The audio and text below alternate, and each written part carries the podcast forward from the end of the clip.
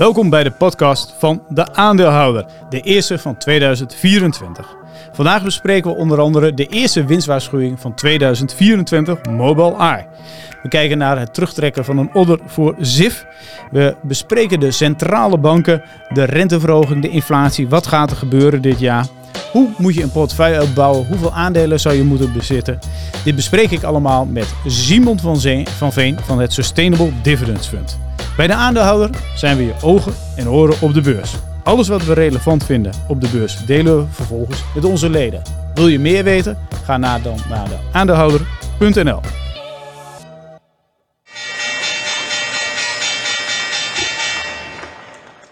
Welkom bij de podcast van de aandeelhouder, de eerste versie van 2024. De AX staat op 778. We nemen dit op op donderdag rond de klok van 4. En de beurzen beginnen dus enigszins in mineur in 2024. Daar ga ik vandaag over praten met onze reguliere gast Simon van Veen van Ja. het Sustainable Value Dividends Fund.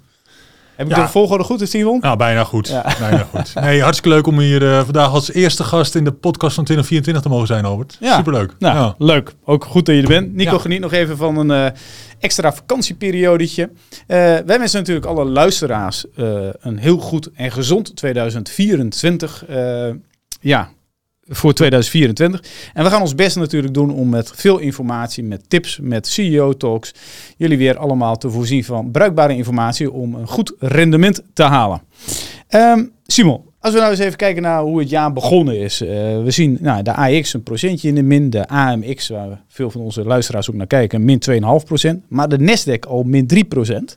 Eh, waarbij eigenlijk opvalt dat eh, ja, de, de, de, de tech-aandelen even een tikkie terug doen. Hoe, hoe kijk je daarna?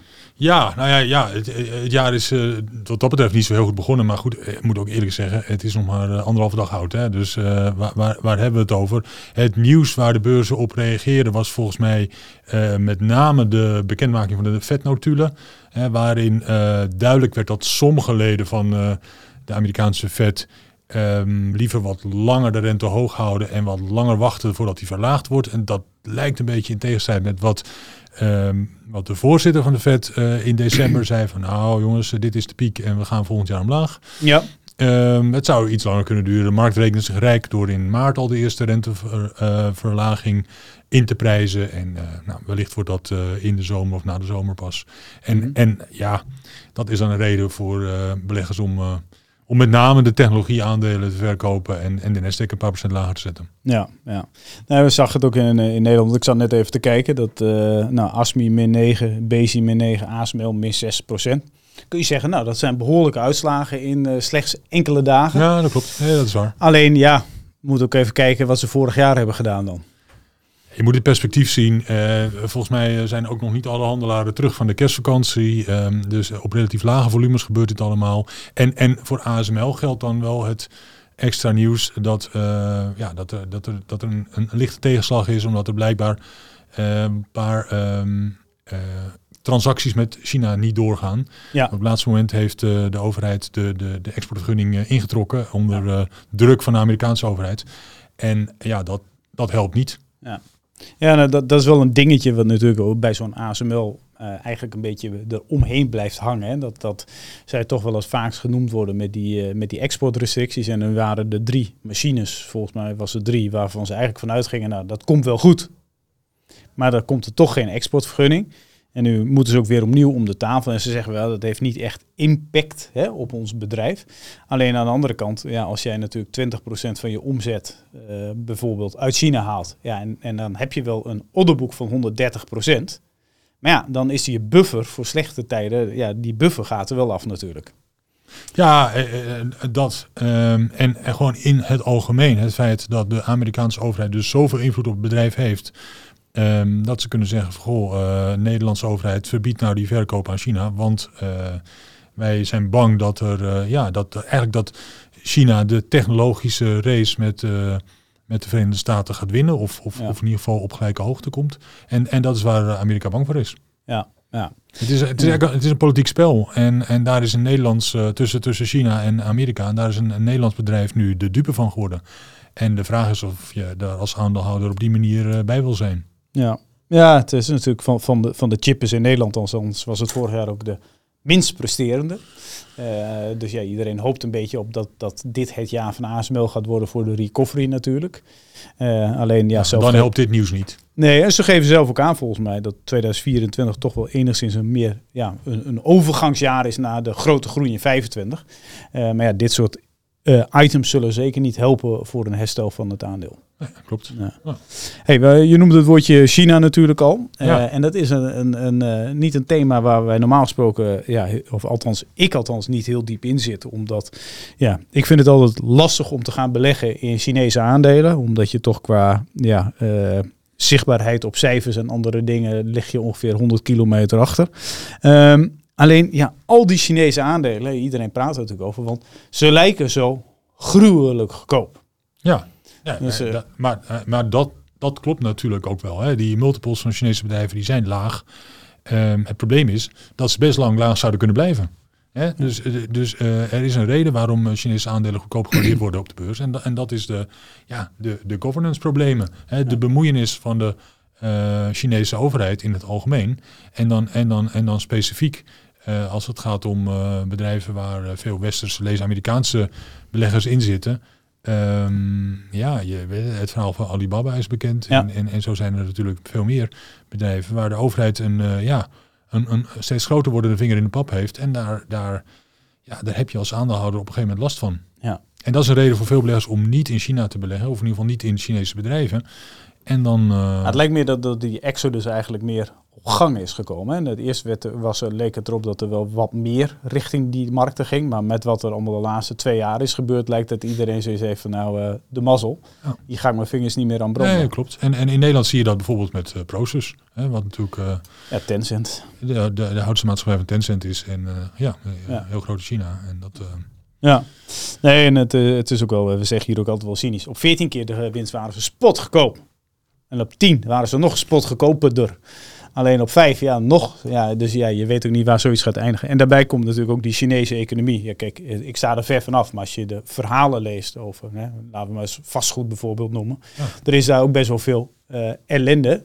En heel veel productie die verdwijnt naar India. Dus het wordt ook weer uitbesteed van, vanuit China teruggehaald. Dus de vraag is ook hoe sterk is die economie nou op dit moment? Het, het, succesverhaal van 20, 30 jaar uh, ongebreidelde groei in China, dat is al een beetje voorbij. En, en, en, en dat komt inderdaad door, uh, ja, door die overheidsbemoeienis, door de vastgoedcrisis, maar misschien nog wel wat meer lange termijn ook door de, ja, door de, door de vergrijzing, zeg maar. Hè? Dus uh, die, die Chinese één-kind-politiek heeft gezorgd voor, voor uh, ja, dat er uh, relatief weinig kinderen zijn geboren twintig jaar geleden. En, en nu relatief weinig mensen in de, in de werkbare le- de tijd dat je werkt, zeg maar. Ja. En, en daardoor vergrijst het land enorm snel, eigenlijk sneller dan wij.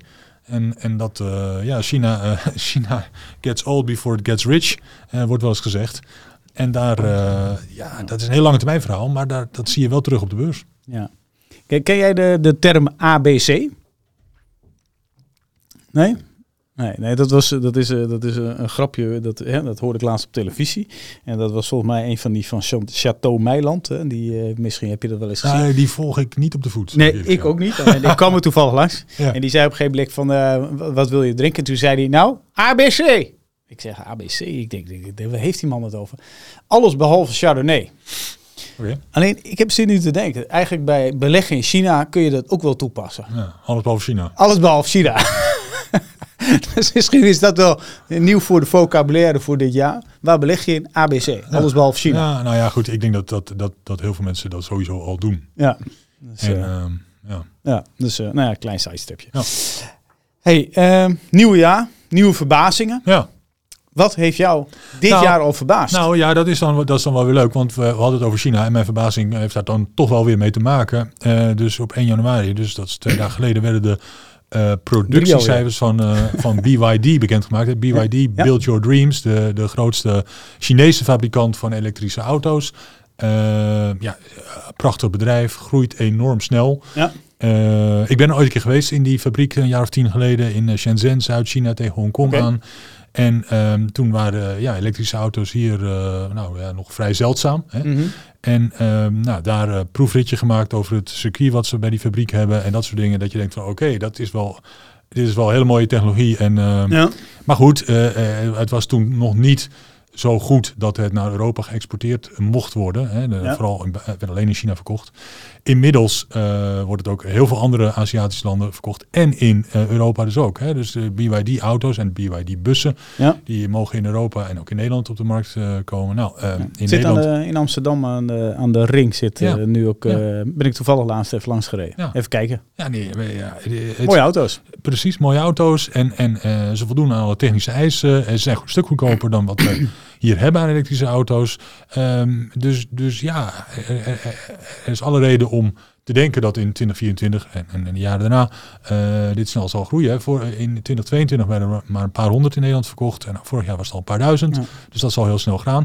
Eh, geheel genomen werden er in het vierde kwartaal, want dat is de verbazing, een lange aanloop. Ja, ik wil zeggen, ja, wanneer komt Ja, heb ik toe. Ik In het vierde kwartaal werd er 30% groei ten opzichte van het derde kwartaal hè, in, in, in autoverkopen. En daarmee ehm, werd de verkoop van BYD dus groter dan die van Tesla. Ja, en eh, dat verbaast me wel een beetje. Dat dat zo snel gaat. Dat zij dus nu feitelijk in vierde kwartaal de grootste producent van elektrische auto's ter wereld Ja. eh, zijn. Eh, Tesla groeit ook hoor. Maar niet met Nee. 30% van het ene kwartaal op het andere kwartaal. Ehm, Dus BYD produceert meer of verkoopt meer of produceert meer dan nou ja, Tesla. al- allebei natuurlijk, ja. ja. in, in Q4 vorig jaar. Eh, maar er is op zich geen reden om, om aan te nemen eh, dat dat het komende kwartaal niet zo zal zijn. Ze ze groeien gewoon ontzettend hard. En, en nogmaals, 90% van die groei is in China. En van die andere 10% het grootste deel in de landen daaromheen. En er komen er maar een paar auto's naar Europa toe. Ja. Maar dat gaan er wel heel snel heel veel meer worden. En, en de vraag is een beetje, zeg maar, hoe lang kan dat doorgaan? Hè? In Nederland hebben wij daar niet zoveel tegen. Want het is eigenlijk wel fijn om een, om een goedkope elektrische markt te hebben. Die een beetje Ja. de onderkant van de markt kan, kan bedienen. Een goedkope elektrische auto. Voor veel mensen interessant. Eh, maar in andere Europese landen.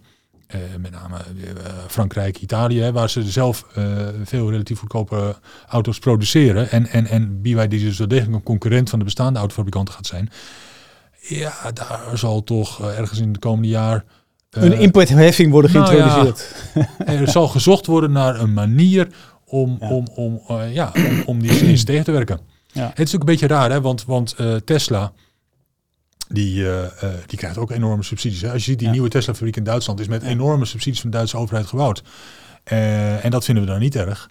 Het schijnt wel dat de Duitse regering wel de subsidies op elektrische auto's die enorm hoog waren, die zijn ze, hebben ze wel nu voor mij gewoon naar nul gezet. Ja, en Nederland natuurlijk ook. Ehm, Ja, hebben we die eh 2950 euro niet meer dit jaar? Ik dacht dat het Nou, wel. Dit jaar misschien nog wel. Ja. Oké. Ja, en, Ja, en, en, en, en dit jaar heb je ook nog de vrijstelling van motorrijtuigenbelasting volgens mij. Ja. Eh, maar dat, dat gaat volgend jaar ook. eh, ja, want ze mee. zijn veel zwaarder. Ze zijn veel zwaarder. Ja, veel meer eh, belasting voor de weg. De BYD staat voor mij ook beursgenoteerd. Staat ook beursgenoteerd. Dus eh, alleen ik heb geen idee van waardering of eh, market cap. Nee, nee dat, dat, Dat, dat moet ik ook eventjes nakijken. blijven. Maar, ehm, Ja. maar het, is, eh, ja, het, eh, het is een mooi bedrijf. En eh, het is, denk ik, voor veel bestaande automobielbedrijven gaat het gewoon een, Ja. een gedegen concurrent worden. Ja. Nou, ik heb natuurlijk ook een verbazing, want ondanks het feit dat ja, ik wel op Nico's plekje sta, wil ik natuurlijk wel mijn verbazing even delen. Ja. En ehm, het is altijd sportgerelateerd, vaak sportgerelateerd bij mij. En wat nu alweer was, was dat Rafael Nadal, die is meer dan een jaar geblesseerd geweest. Beste auto inmiddels, de beste man. En die, eh, doet, 37. en die doet weer mee. Ja. En eh, die wint gewoon zijn eerste twee potjes weer. net, mooi, als, hè? net alsof hij niet is weg geweest. Ja, en dan heb je Djokovic. Nou, die werd vorig jaar, nou, even simpel gezegd, hij werd even gechallenged door eh Alcar, eh, Alcaraz. Ja. Alleen uiteindelijk komt hij toch weer bovendrijven als de beste. Het is al bijzonder dat je, eh verbaast mij dat, dat, dat deze tennissers, dat die weer, ja, Djokovic, nou die, die is er en die blijft al, heeft hij nu last van zijn pols. En, en dat zo'n Nadal komt weer terug, dat hij gewoon, ja, het lijkt er toch op dat die jongens gewoon nog steeds de absolute top zijn. Op die leeftijd. Ja. Dat, Dus is, dat eh, biedt hoop, eh, Simon. dat biedt hoop voor ons. Ja. Eh, wij zijn nog een paar jaartjes ouder volgens mij. Maar Ja, klopt. wij doen een andere sport, dat scheelt ook wel. Veteranencompetitie. Ja. Ja. Hey, ehm, je had het er net al even over. Eh, de vetnotulen. Hè, dat is, eh nou, er was hoop natuurlijk dat er veel van de rente afgaat het komende jaar. 75 basispunten werd eh, al op gehind natuurlijk door de Ja. vet. En de verwachtingen liggen daar al boven. Inflatiecijfers, nou, die zijn teruggekomen. Nou, dus uit de verwachting en de hoop natuurlijk dat die verder onder controle komen. Dat het weer normaliseert in de komende twee jaar. Maar hoe kijk jij nou als belegger, hè? als je nou naar verschillende asset classes kijkt, hoe kijk jij nu naar 2024? En dat is natuurlijk een hele korte horizon om je op te focussen. En jij bent een bottom-up fund select of uh, aandelen selector, maar hoe, hoe kijk je op de lange termijn? Ja, maar hoe Uh, kijk hoe je korter je de termijn maakt, hoe moeilijker het wordt om te voorspellen. Ja. eh, Maar ja, dat willen we toch graag Maar horen. dat wil- nee, snap ik helemaal. En ehm, ja, kijk, die, die, hè, dat, die, dat die rente gaat dalen, dat, eh, dat, dat verwacht iedereen natuurlijk wel een beetje. De vraag is hoeveel en de vraag is hoe snel.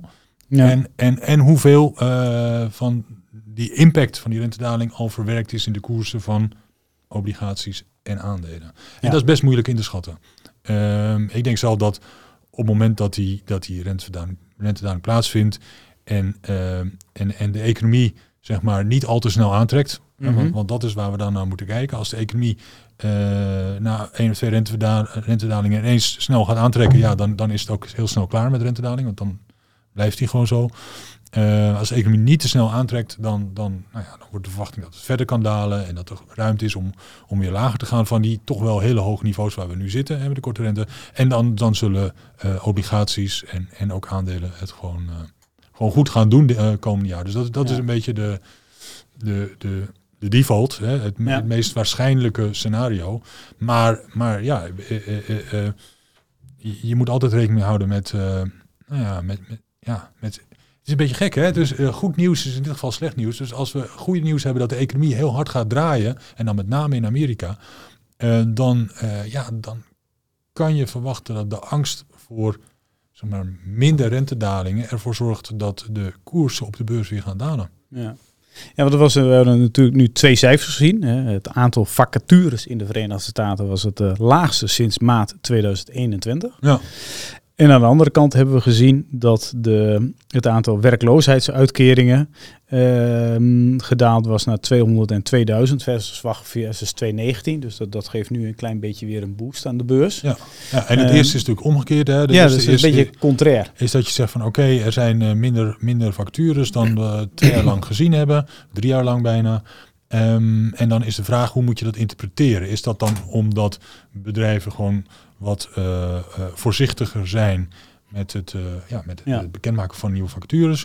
Of zijn er ineens veel meer ja, sollicitanten en is het makkelijker om die vacatures die, die ze wel nog steeds hebben Ja, te vervullen, zodat het eigenlijk ja, makkelijker gaat, sneller gaat. En, en, en die, die nieuwe sollicitanten wellicht minder salariseisen stellen, hè, waardoor de, de, de looninflatie omlaag gaat. En dan is, dan, is, ja, dan is het eigenlijk goed nieuws dat er minder vacatures zijn. ja. Voor, voor het bedrijfsleven. Hè? Dus, Ja. Niet voor die mensen die, eh, die willen solliciteren en die, die een baan zoeken. Maar als je voor, eh, als je voor het bedrijfsleven kijkt, Ja. dan is het eigenlijk fijn als er altijd wat, eh, wat meer sollicitanten zijn dan vacatures. Ja, En wat we natuurlijk de afgelopen paar jaar gezien hebben, eh ja, was eigenlijk het omgekeerde. Dus dat, dat, dat er ja, dat iemand die een nieuwe baan zocht, die, die, die ja, hoeft niet lang te zoeken en kon uit meerdere banen gemiddeld genomen, een beetje afhankelijk welke sector je zit, maar meerdere banen kiezen. Ja. En eh, daarbij flinke salariseisen stellen. Ja, eh, dat maakt het voor bedrijven lastig om de juiste mensen te vinden. En dat maakt het ook dat Ja. ze meer loonkosten kwijt zijn. En, en, en dat is eigenlijk niet zo goed nieuws. Ja. Ehm, dit Ja. interpreteren wij eigenlijk als wat beter nieuws. Ja, oké. Nou, als we het hebben over factures, dat is een mooi bruggetje. Ja. Nou, we hebben bij eh, de aandeelhouder hebben we altijd wel een soort werkstudent, stagiair. Eh, nou, die hebben we nu niet, want die was op 31 december, had hij zijn laatste dag. Ja. Ehm, dus mocht er nou iemand luisteren en denken van, nou, ik ben heel gepassioneerd over de beurs en beleggen. En zou het leuk vinden om in zo'n omgeving eh eens een tijdje mee te draaien. Eh, voor, nou, heel flexibel zijn wij, één, twee dagen in de week. Eh, zoeken wij wel eh, iemand die gepassioneerd is over beleggen. Die ons wat kan helpen met de podcast en zulke soort zaken. Die wellicht zelf eens een keer een filmpje kan opnemen voor de jongeren. Ja. Eh, dus mocht je daar interesse in hebben, stuur een mailtje naar info.deaandeelhouder.nl en dan kijken wij zoals wij onze ja, werkstudent, zeg maar, of stagiair, dat we die weer kunnen opvangen. Ja, Ja, een mooi bruggetje. weer gewoon een vacaturetje erbij. Heel goed. Goed hè? Ja. Die zit nog niet in die cijfers, hè? Nee, die zit nog niet in die cijfers. Nee, eentje- eentje plus één. Plus één, ja. Dus, eh hey, eh, Simon, ehm, je bent beheerder van een dividend-aandelenfonds. Ja. Eh, je zoekt altijd naar groeiende dividenden. Ja. Eh, nou, dat was 2023. Was, nou, wat, hè, iedereen wilde groei, groei, groei, maar niet groei dividend, maar groei aandelen. Eh, hoe ben je gevaren in 23? Uh, nou ja, het was echt een jaar met uh, flink wat volatiliteit. Hè? Dus het eerste kwartaal vorig jaar was prima. Was gewoon uh, voortborduren op wat we ja, eind van het jaar daarvoor zagen. Ja. En de verwachtingen waren voor een rentedaling in, in, in 2023. Dus het eerste kwartaal was, ging hartstikke goed. Ja. Daar kwam een klein beetje de klad in in het tweede kwartaal. En met name in het derde kwartaal. Toen Ja. bleek dat er helemaal geen rentedaling zou komen in 2023. Ehm, ja, en vierde kwartaal was eigenlijk weer eh, uitstekend. ja. En toen, eh, ja, toen, Profiteren jullie ook van de... ja, van de duidelijkheid die de Fed gaf dat er in 2024 wel degelijk een rentedaling zou Ja. komen. En dat eigenlijk de recessie die voorspeld was voor 2023, dat die heel erg meegevallen is. Ja. Eh, dus de combinatie van die twee factoren zorgde ervoor dat we uiteindelijk ja, gewoon met, een- met, met een nette plus gesloten zijn Ja. vorig jaar. Want het fonds bestaat nu een jaar of Acht.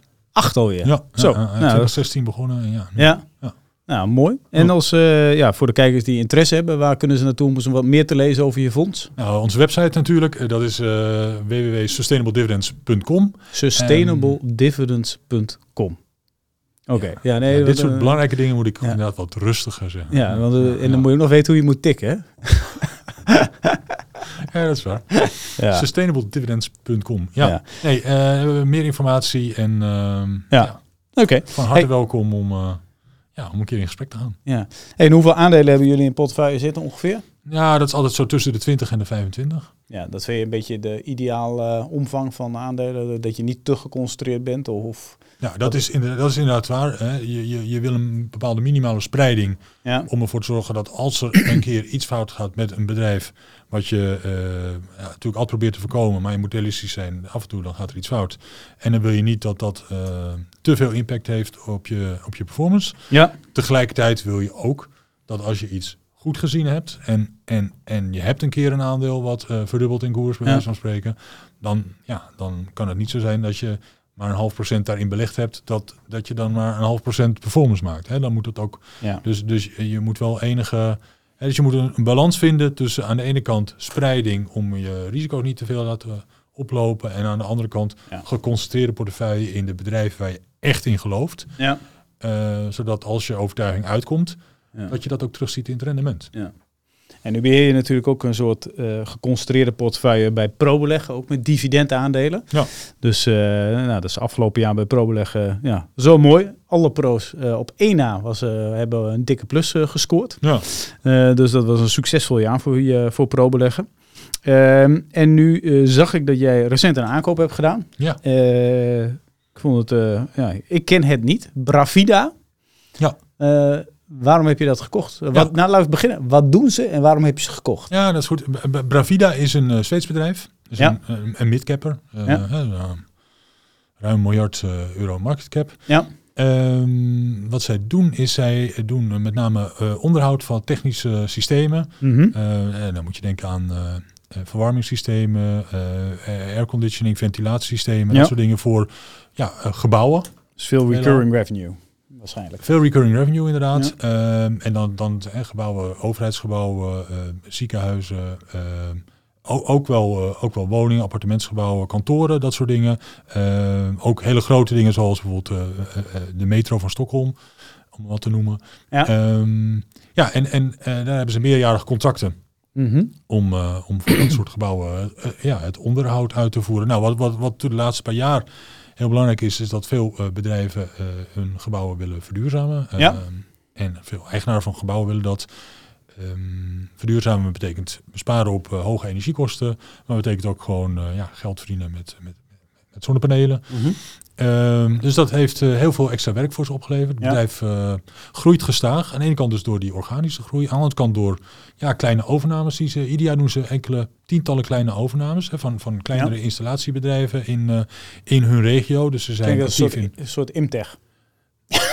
Ja, Nee. in, in de goede zin van het woord. Hè? Ja, ja, ja, klopt. Uh, in hun regio, dus dat is Zweden, uh, Ja. Noorwegen, Finland, Denemarken. Ja, Uh, zijn ze grap ook heel. Sorry. Oh ja, Nee, nee. In, Imtech uh, uh, was actief in dezelfde segmenten en Ja. daar houdt iedere vergelijking op. Ehm, en, en, en nee, dus um, ja, ja, maar dus daarom zeg maar, ja, is interessant. Hè, ze groeien eh, zowel autonoom als door, door kleine overnames en die Ja. te integreren. En En wat, gemiddeld- wat groeien ze dan? eh, 4% organisch, Nou, 4% overname? ja, zo? in totaal zo'n zo, is 9 à 10 procent per jaar gemiddeld genomen Ja. afgelopen jaren. Dus dat is heel mooi. Dat vertaalt zich ook in, in een vergelijkbare winstgroei. Dat vertaalt zich ook in een eh, dividendgroei. Ze hebben 50% payout ratio. De rest gebruiken ze om die overnames te financieren. Dus dat, Wat Ja. betalen we ervoor? Qua eh EV, EBITDA, koerswinst, eh, free cashflow yield? eh, ja, dus nou ja, in de- ik, ik kijk graag naar de verhouding tussen EV en EBITDA. Hè, dus Ja. de enterprise value Ja. versus de, Market de, de de cashflow. schulden. Market cap schulden vergelijk je met de, met de cashflow. Ja. Ehm, ja, daar betaal je nu, nu vijf, zes, zeven keer de cashflow ongeveer voor. Vijf, zes keer. Ja. Dus dat is, dat, is, dat is een stuk omlaag gegaan Ja. afgelopen jaar. Eh, en Waarom? dat, nou, dat komt dus een beetje door ehm, eh, die, eh, ja, stegen rente uiteindelijk. Hè. Dat is de Ja. gestegen rente waardoor, waardoor nieuwbouw onder druk staat. De hele bouwsector Ja, het ja, moeilijk heeft. En, en, en ja, dit bedrijf is dan toch een beetje een afgeleide van de bouwsector. Ondanks dat dus ja, het grootste deel van hun geld met recurring revenues lange contracten is. Ehm, ja, de, de, de bouwsector ook in Scandinavië stond onder druk.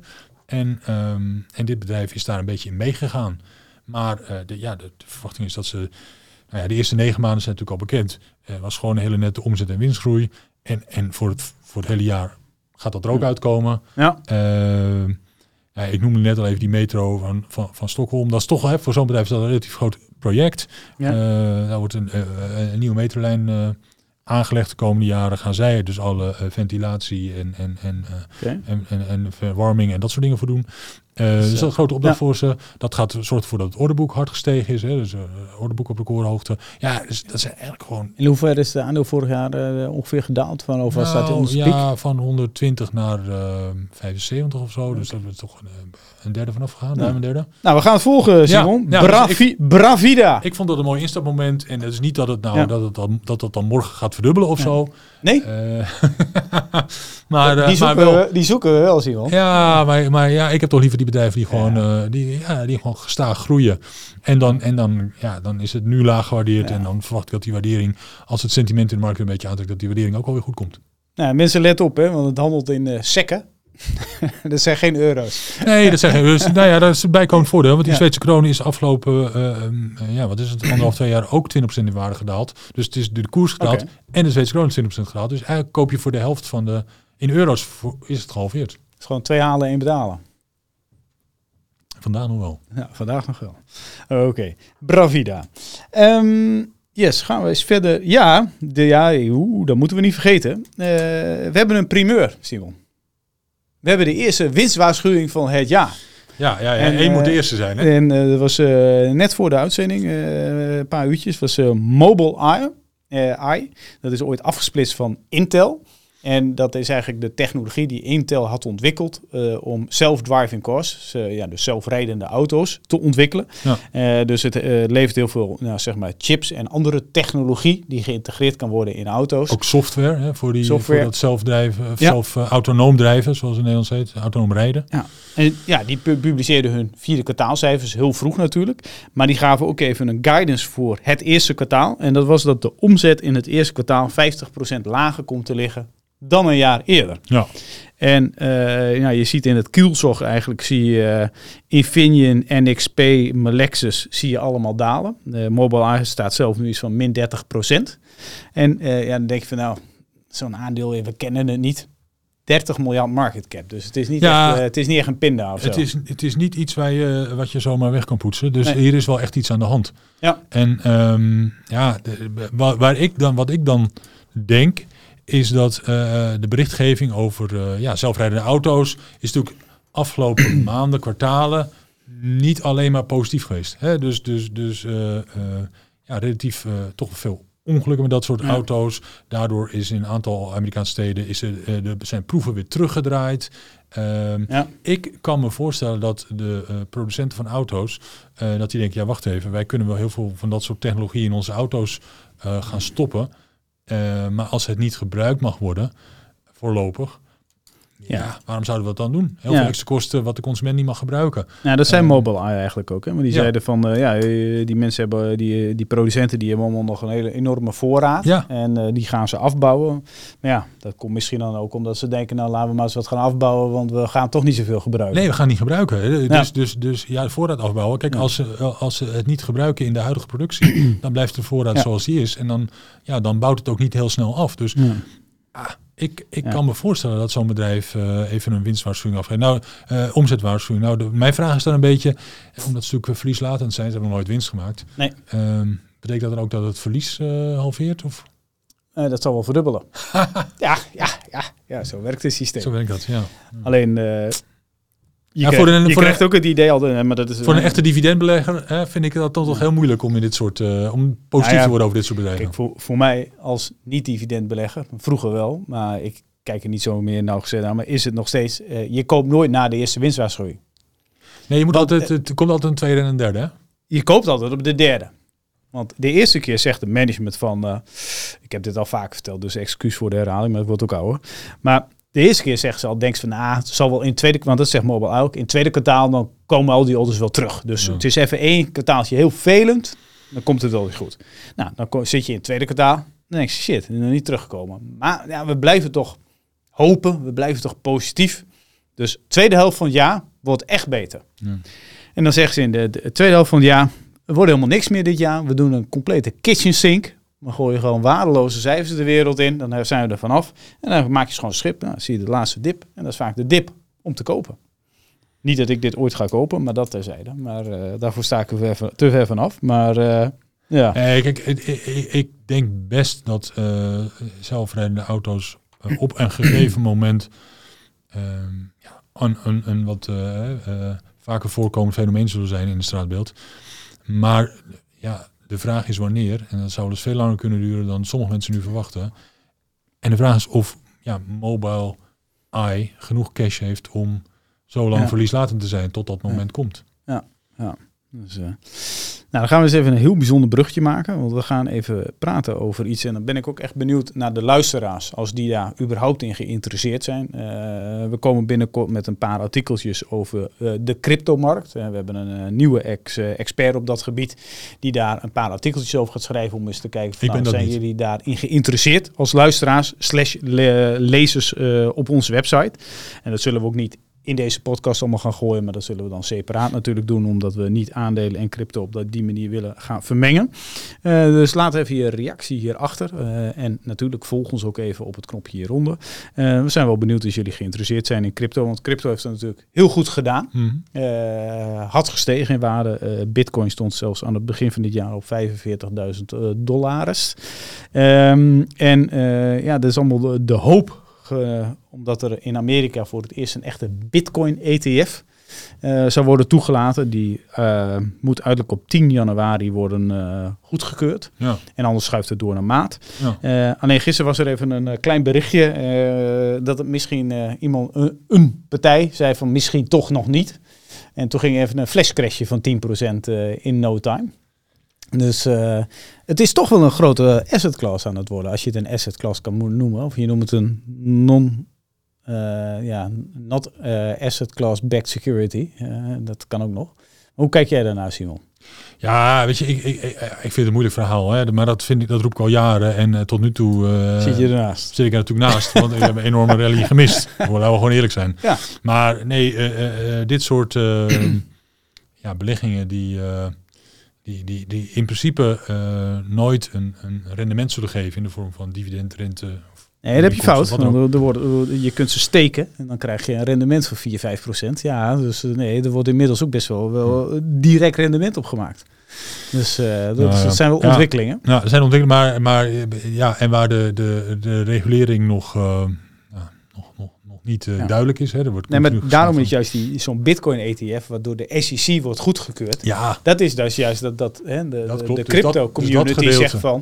hé, hey, maar dan, dan gaat het meer, eh, Ja. wordt het meer institutioneel geaccepteerd. Nee, dat is waar. Dus dat, dat kan allemaal bijdragen aan, eh, aan een verdere stijging van de koers van bitcoin. Ja. Dat, ben je- dat klopt. Dus, uh, maar hè, dat heeft zij, maar wilde het wel even benoemen dat ja. crypto het goed heeft gedaan. En laat ook even je reactie hier, hieronder. Zelf beleg ik wel in, in crypto, alleen dat laat ik door een andere partij doen, omdat ja, de aandelenmarkt is voor mij groot genoeg. Dus de crypto laat ik graag door een andere partij doen, gewoon een beleggingsfonds. Ja. Um, gaan wij verder met aandelen, want daar weten we toch iets meer van. Uh, ja, je, je hebt het hier wel eens gehad over Norstedt natuurlijk. Hè? De, de, de, de Scandinavische partijen op het gebied van onder andere windmolens. Hè? Die ja, vorig de, jaar de, de, de grootste exploitant van windmolenpark op zee, Ørsted. Ja, ja, of Ørsted. Ik ja, zei Norstedt, ja. Ørsted. Dan hebben we in Nederland hebben we uh, SIF. Uh, die maakt de funderingen ja. voor die uh, palen. Er zijn uh, drie partijen eigenlijk in, in, Europa, grotere partijen, die dat doen. op de Rotterdamse Maasvlakte.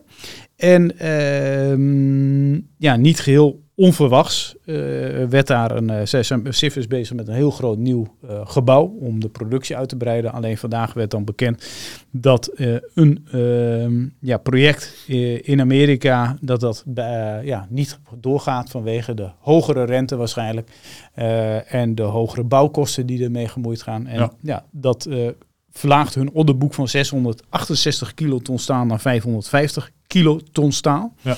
ja um, het gaat om een project van, uh, van Equinor en BP, hè, dus ja. de, de Noorse olieproducent en BP, British Petroleum, die samen een groot windpark ja. voor de kust van New York um, willen aanleggen. Wil doen.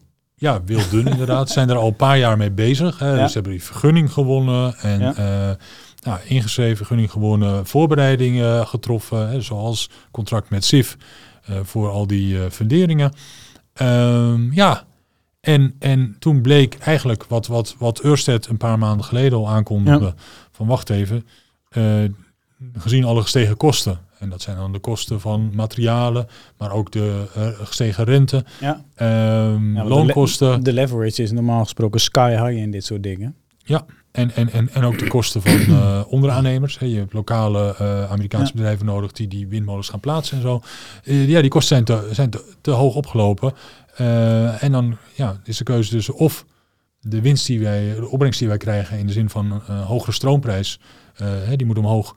Of we gaan het niet doen. Ja. Nou ja, er is ja, bijna een jaar onderhandeld met de staat New York die die, die, die stroomprijs vaststelt. En die hebben gezegd van nee, dat gebeurt niet. Ook uh, gezien de verkiezingen die eraan zitten te komen. Ja. Hè? Als je, als je ah, vlak voor de, voor de verkiezingen gaat uh, zeggen van joh, de stroomprijzen gaan uh, fors hoger worden en wij gaan Europese bedrijven, want het zijn allemaal Europese bedrijven ja. die dat bouwen, die gaan we extra geld geven en dat moeten ja, Amerikaanse belastingbetalers en kiezers moeten dat gaan betalen. Ja. ja, dat is niet zo heel handig vlak voor de verkiezingen. Dus die hebben voet bij stuk gehouden en die hebben gezegd dat doen we niet, die prijsverhoging. Nee. En toen hebben deze windmolen oliebedrijven die ook windmolens doen. Ja. Heb ik gezegd van nou, uh, dan doen wij het ook niet. En, en dus gaat het project eventjes niet door. En uh, ja, het wordt uitgesteld. En ja. uiteindelijk zal er een nieuwe tender moeten komen. En dan uh, kunnen iedereen weer meedoen. Ja. En dan tegen een hogere prijs gaat het uiteindelijk toch gebouwd worden. Maar ben je zo vijf jaar verder. Ja. En wat, wat mij er wel best wel in verbaast, is in die industrie, zeg maar, is dat schijnbaar price escalation clauses hè, en zulke soort zaken, dat dat dan in zo'n proces niet wordt meegenomen. Want er wordt enorm lang gedaan over een proces om dan te zeggen, nou die heeft gewonnen. Ja. En uh, ja, dan duurt het natuurlijk jaren voordat je het er hebt staan. Ja. Maar dat er dan nergens in al die contracten uh, escalation clauses staan of uh, natuurlijke aanpassingen, vind ik wel bijzonder. Want ja, iedereen wil graag veel meer wind. Ja. Uh, maar ja, dit is dan niet geregeld. En daardoor wordt nu het ene na het andere project wordt, uh, teruggetrokken. Ja, nou ja, dat is zo, zo, zo werkt inderdaad in, in de Verenigde Staten. In, in, ja. Nederland bijvoorbeeld is het anders. Hè? Ja. Nederlandse windmolenparken parken die, die zeg maar in de planning zijn, die hebben met exact dezelfde problemen te maken. Mm -hmm. maar hier heeft de Nederlandse overheid bij monden van klimaatminister Jette gezegd van nou ja, als de kosten hoger zijn, dan moeten de opbrengsten ook omhoog. En dus zullen de prijzen voor de consument omhoog gaan. Uh, dus, dus in de Nederlandse regering is wat dat betreft wat meer... Uh... Ja, het hoeft toch niet te betalen, want die, die, als, als de staat, dan zit hij in de oppositie. Nou, en, en, in Nederland zijn de verkiezingen achter de rug, hè? ja, dat, kan dat is wel verschil. Ik kan gewoon zeggen, jij bent groot, joh. ja, nou ja, maar dat is dus uh, dat is wel een verschil. Dus, ja. ja, ja. Oké, okay, dus, maar ja, SIF. Ehm, nagenoeg zeker komt SIF uh, ook in uh, CEO Talk. Ja, dat is wel dus, heel mooi. Uh, dus dat is wel, wel gaaf. Absoluut. Ho hopelijk voor midden Feb nog. Um, dus maar daarover later meer. Um, ja, dan gaan we even verder met ja, we gaan naar de, het boerenbedrijf. We gaan uh, naar For Farmers. For Farmers, ja. Uh, vandaag een uh, afronding van een overname in Polen. Wel eens naar gekeken? Er keren veel dividend uit. Ja, wel eens naar gekeken. Absoluut keren veel dividend uit. Het is een overname die overigens, wat was het, eind juli, 25 juli vorig jaar aangekondigd is. Nee, in december goed. Vijf maanden geleden. Soort, en nu is dan de definitieve goedkeuring ja. van de, de, de Poolse mededingingsautoriteit. Want het gaat om de Poolse dochter van For Farmers die een ander Pools bedrijf overneemt. En overigens ja, flinke groei wel gaat realiseren. Want volgens mij het bedrijf wat ze overnemen zal ongeveer 10% van de totale omzet van de combinatie zijn. Dus dat is, dat is, toch een forse overname. Ja. Uh, ja, veel ja. synergie-effecten in Polen, omdat ze daar uh, de productie eigenlijk met 40% gaan vergroten. Ja. En de winstgevendheid is daar ook nog een stuk groter qua marge dan bijvoorbeeld in Nederland. Dus ja. Dat is een mooie deal. Dus, nou, laat ik zo zeggen, ze zitten natuurlijk hier in een gruwelijk vervelende markt. Al is misschien wel de hoop met de BBB en met Geert, dat er natuurlijk het klimaat voor dit soort bedrijven misschien niet meer zo heftig zal zijn als dat het de afgelopen jaren is geweest. Dat er best wel wat, ja, wat, wat, ontspanning kan komen voor ja, een bedrijf. gedwongen sluitingen in ieder geval niet doorgaan. Ja. En de VV-stapel misschien minder hoeft te krimpen, ja. waardoor er ook ja. ja, meer veevoer nodig is. Ja. Nou, dan een leuke overname in Polen. Dus uh, misschien uh, dat uh, na een min 80% de zon een klein beetje meer gaat schijnen.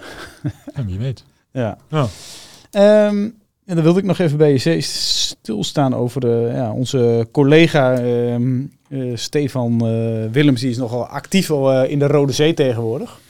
Uh, ik weet niet, heb je die artikelen gelezen een beetje of gescand? Uh, nou, ik heb nieuws over de Rode Zee wel in de ja. gaten gehouden. Ik heb niet alle artikelen gelezen, zou ik eerlijk zeggen. Ja, nou, hij, hij, hij, heeft een aandeel waar hij dan de hele tijd mee speelt. Mm -hmm. uh, SIM heet dat.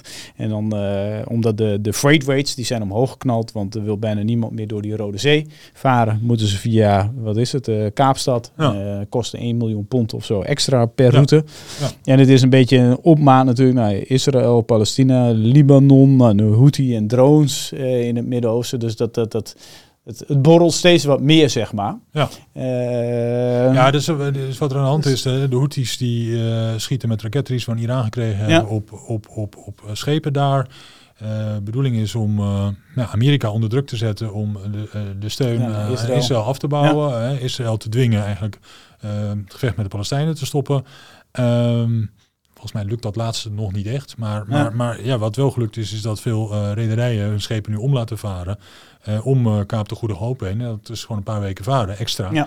Uh, ja, en, en, en als die schepen langer onderweg zijn, dan, dan gaan de tarieven voor de containers omhoog. En die waren in december dus ongeveer verdrievoudigd. Ja. Van die piek half december is inmiddels wel weer 40% af hoor. Dus de koersen, die, die, die Ja. freight rates zijn ook weer in de Baltic Dry Index zijn ook weer omlaag gekomen. Uh, wat je wel ziet is dat de, ja, dat de koersen van... Uh, nou ja, ik heb bijvoorbeeld even gekeken naar het koersverloop van Maersk, hè, de, de Ja. Deense reder, een van de grootste ter wereld. De, Ja, de koers heeft natuurlijk twee ja. jaar lang onder druk gestaan. Er Ja. zijn twee derde van afgegaan. Uh, maar daar is dus nu in korte tijd door die stijging van de, ja, van de, van de vrachttarieven Ja. is, is 40% bijgekomen. Dus uh, ja, dat op zich, uh, hè, als je daar op het goede moment op de knop gedrukt had, dan had je heel snel in een paar weken tijd veel kunnen verdienen. Ja, maar, het kan ook wel weer voor verstoringen zorgen, dit hè? In de ja, als het lang aanhoudt wel, dat Ja. klopt. Uh, maar goed, het lijkt er toch ook wel weer op dat, dat Amerika en een aantal andere Europese landen zeg maar, samen de marine daarheen sturen. En dan, uh, ja, dan lijkt het me dat de Houthis het niet zo lang vol zullen houden tegen die. Maar goed, dat is een beetje een moeilijke voorspelling natuurlijk. Uh, Ja. Maar, je, maar je hebt geen militaire achtergrond, toch? Nee, helemaal niet. Helemaal nee, niet. nee, nee, nee, nee. Ja, ik weet me nooit, hè? met Nee, dienstplicht was afgeschaft toen ik zover was. nee. Nee. Ja. Nee, en, maar- maar wat ook nog wel interessant is, dat, dat heeft er ook mee te maken met die, met die tarieven. Dat zeg maar, de andere belangrijke scheepvaartroute wereldwijd is door het Panama-kanaal. Ja. En eh, het Panama-kanaal eh, ja, is eigenlijk niet één kanaal. is, is een aantal kanalen en een aantal meren die met sluizen aan elkaar verbonden zijn. Eh, eh, en zeg maar, eh, ehm, het waterpeil in die meren en die kanalen is enorm gedaald afgelopen tijd, omdat het gewoon heel weinig regent daar. ja, dat valt allemaal hier. Dat valt allemaal hier. ja. Ja, ja, ja. En dus die meren, eh, ja, die meren worden gebruikt om die, om die sluizen zeg maar, eh, Ja. van water te voorzien. Dus eh, dat waterpeil staat een stuk lager. Dus er kunnen zeg maar, nog steeds schepen door. Alleen die belading van die schepen is een stuk minder dan, dan wat erop zou kunnen. Omdat ze anders te diep liggen en dan lopen ze vast. Oké. Ehm, dus Ik wist niet dat jij zoveel kennis had van scheepvaartroutes, Simon. Nou ja, ik, ik, ik probeer het een beetje te volgen. Maar nee, dat, is, dat, Ja. dat is op zich wel interessant. Dus dat is een andere reden waarom, Die Ja, vrachttarieven. zo waarom die tarieven zo hard omhoog zijn gegaan. Ja. Ja. Oké. Dus Houthis Dus, eh, en het weer. Houthis en het weer. Nou, dat gaan we onthouden. Ja.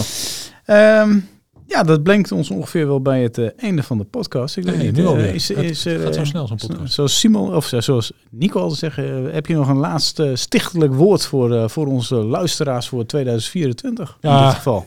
Ja, mijn, mijn, mijn advies zou toch vooral zijn van... Kijk naar eh, eh, eh, eh, wat er gebeurt en luister naar het nieuws. Maar baseer niet al je beleggingen op de korte termijn. En denk alsjeblieft aan de lange termijn. Ja. En eh, hou de lange termijn voor ogen als je, als je belegt. En dan... eh, eh, ja, dan Maak je zien- altijd 8%. Op lange termijn. En, en, dan, en dan daar heel blij mee zijn. Ja. Ja, dus, ja, dat was zo mooi. Mijn, mijn dochters die beleggen in ETF's, maar die zitten dan best wel veel tech-ETF's. Ja, die hadden een briljant jaar vorig jaar. Dus volgens mij hadden ze plus eh, 23 of 24 Ah, procent. heb, heb jij ze vast ingefluisterd? Nee, ik doe het voor ze. ze zijn nog niet eh, zeg maar zo ver dat ze het zelf kunnen doen. dus ze, ze zitten nog meer, wat meer in de... De oudste is nu 15. Dus die zit nog wel meer in... de die heeft wel mijn... eh, in, in, die heeft wel mijn vaak, ik maak vaak slechte grappen, maar dat, dat, daar is zij inmiddels ook wel goed in geworden. Dus dat, dat, dat laat ik al wel aan haar over. Ah, kijk. Ja, ja, ja. Ah. Wie, weet, wie weet zit ze binnenkort in de podcast. ja ze, ze zegt wel van... eh, dit- ik kan het misschien later ook wel gaan doen wat jij doet. Want dan kan ik overal in de wereld een beetje werken en zo. En dan hoef ik niet zoveel te doen, zegt ze. Ik hoorde net dat er nog een factuur was voor een stage. Ja, maar je moet wel eh, de volwassen leeftijd hebben bereikt. en bij voorkeur ook eh, twee jaartjes, eh, nou, HBO of drie jaartjes HBO of zo. Of, Ja. Ja, dat of, zei er niet bij. universiteit Dat er niet bij. Nee, dat heb ik er inderdaad Nee, niet bij. Goed dat we daar nog Dus mocht, je even nou 12, terugkomen. mocht je nou 12 zijn en nu vakken vullen, oh nee, dat mag nog niet, maar 14 en vakken vullen, dat, dat is niet waar we naar op zoek zijn. Nee. Dus, eh, ja, dat brengt ons weer eh, tot het einde van de eerste podcast van 2024. Nou, we wensen u allemaal een fantastisch beleggersjaar. eh, in goede gezondheid. Volgende week, vertrouwde gezicht, Nico Inberg weer aanwezig. Eh, aanstaande maandag geeft Nico nog een webinar bij eh, de Saxo Bank met zijn vooruitblik op 2024. En zoals we Nico kennen, zullen daar vele tips in verschijnen. Eh, dus bent u daarin geïnteresseerd, kijk even op de Saxo website naar de webinars. Ik dank u hartelijk voor het luisteren en tot de volgende week.